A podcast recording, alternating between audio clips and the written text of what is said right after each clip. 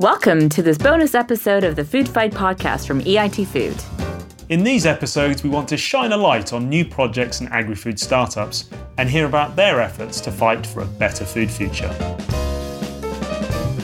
This week, we're handing over to Fredrik Norén to tell us about Marine Feed, a startup creating sustainable products made from something called a sea squirt.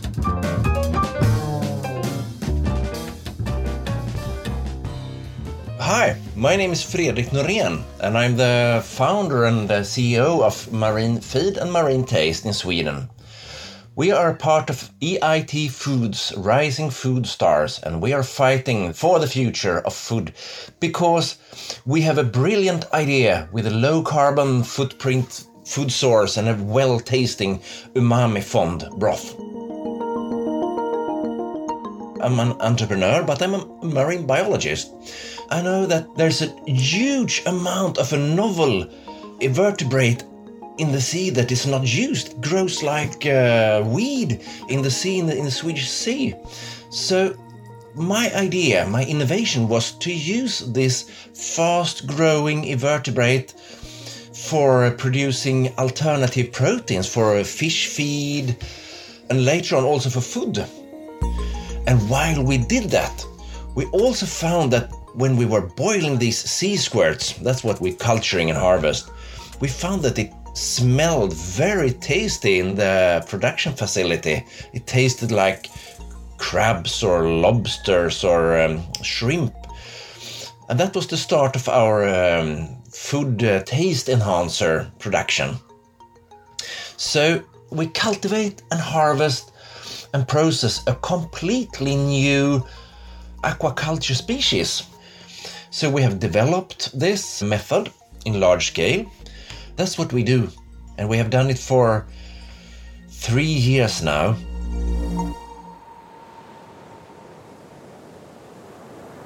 First of all, we use the very similar system as blue mussel culturists use. And in Sweden, blue mussel culturists they go out and put out new ropes, new culturing bands in the water every spring. But if we are a few weeks earlier, then the sea squirts are spawning. So we put out, not brand new, but clean ropes at, at least, where up on the tunicates and sea squirts can settle on and start to grow. So we do that in May, and now in August, after three months, we see that there has been a huge growth. They are already four or five centimeters long. So now in August, September, that's when the harvest season starts. We have the harvest season from September to the end of April, beginning of May. And the harvest is very simple. We go out with a harvesting boat, a standard aquaculture boat, fishing boat, whatever so, and we pick the, the ropes up. And if I dive down, it's a marvelous view. A standard working week for us is that we harvest two times a week and uh, we harvest approximately one ton every day. And we transport the harvested sea squirts to the production facility in a nearby city. We transport it by, by the sea. So it's, it's wonderful work with a lot of shipping and, and being on the sea. It's great. In the production facility, we boil the sea squirts. We have a really huge boiler, and from the boiling water, we produce the liquid broth. And the remaining solid sea squirts, the boiled sea squirts, they are we dry and then we grind. We grind them and mill them to a meal, a protein rich meal. That's what we do. So we have two products from the same harvest. Marine Feed has 10 sustainability benefits that we are proud of because we're doing this for a healthy sea. That is our key driver. We have exceptionally low carbon footprint, only 0.8 kilogram of carbon dioxide equivalents per kilogram protein.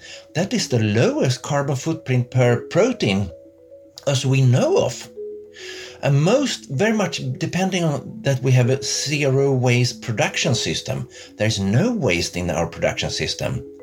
We also harvest nutrients since the sea squirts are capturing nutrients in their proteins, we remove nutrients from the sea, and that is very important in the Swedish and the Nordic uh, Sea, in the Baltic Sea, where we have too much nutrients. We do not use any land, or uh, we don't compete with arable land. We don't use any fertilizers. We don't use any pesticides. And we don't use any fresh water in the culturing. We use seawater. We have a very high biodiversity in the culture units. And we also have a very high production uh, biomass yield. We have seven times higher biomass production per hectare compared to soybeans. So the marine system are very efficient of producing proteins and uh, transforming sunlight and carbon dioxide and nutrients into phytoplankton and, uh, which is captured and eaten by these sea squirts. So it's a very high efficient system that we harvest from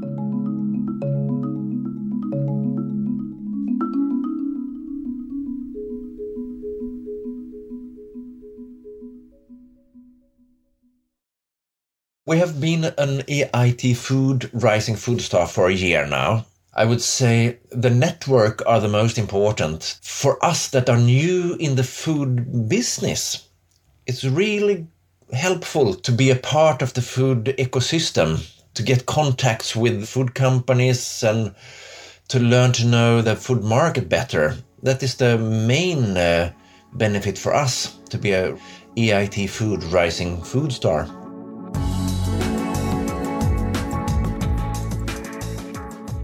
We will substantially be a part of the protein uh, industry and production because there are so huge, enormously potential in the sea.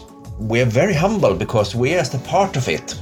But marine production can produce a lot of food the second thing for us, which we might be even more uh, proud of, is that we are producing a taste enhancer, a super uh, organic umami flavor without any additives at all, etc. That will grow and we will have given the world a new taste. That is something that's not happening every day at all. We have a very productive sea that we have been overfishing for the last time, but now we are presenting a new, completely sustainable fishery that we use a very productive sea, European Sea, and that is something that we want the food industry to really think about. It could be a profit for everyone.